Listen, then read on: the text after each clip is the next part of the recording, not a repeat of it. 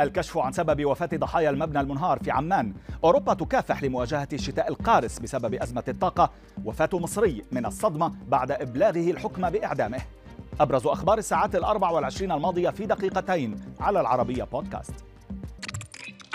في وقت تتواصل فيه عمليات الإنقاذ والبحث عن ناجين تحت أنقاض المبنى المنهار في عمان أعلنت رئاسة الطب الشرعي أن سبب وفاة الضحايا هو الاختناق العنفي الناتج عن تساقط كتل إسمنتية ضاغطة على الصدر ومناطق الجهاز التنفسي.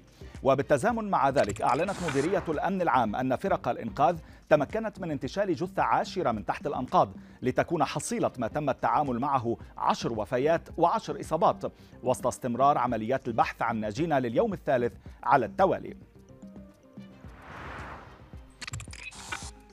مع بدء انخفاض درجات الحرارة في القارة العجوز وانقطاع الغاز الروسي تكافح الحكومات الأوروبية لاحتواء أزمة الطاقة التي قد تؤدي إلى انقطاع التيار الكهربائي وإغلاق المصانع.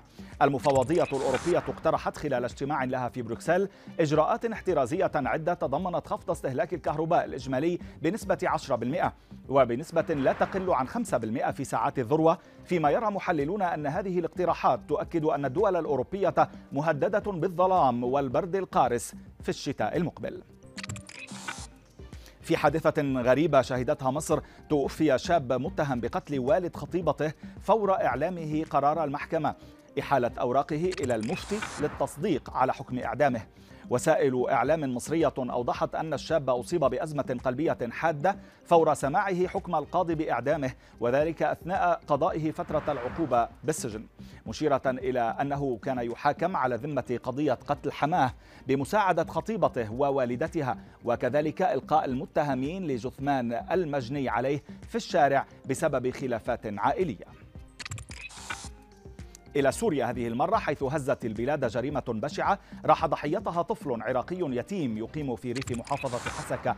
وسائل إعلام كشفت أن الطفل ياسين المحمود وجد مقتولا بعد أن تم اختطافه لافتة إلى أنه تعرض للاعتداء الجسدي والجنسي.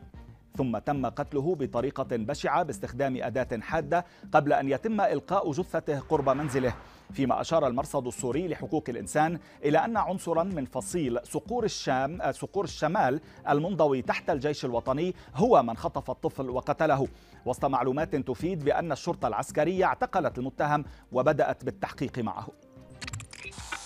وفي خبرنا الأخير كشفت تقارير عن إبلاغ عشرات الآلاف من مستخدمي تطبيق تيك توك عن وجود أعطال في عمل المنصة لمدة تجاوزت الساعة. موقع داون ديتكتور الشهير أوضح أن التطبيق كان يعاني من بعض مشكلات في الأداء تسببت بانقطاع الخدمة عن مستخدميه في دول عدة حول العالم منها بريطانيا وإيطاليا.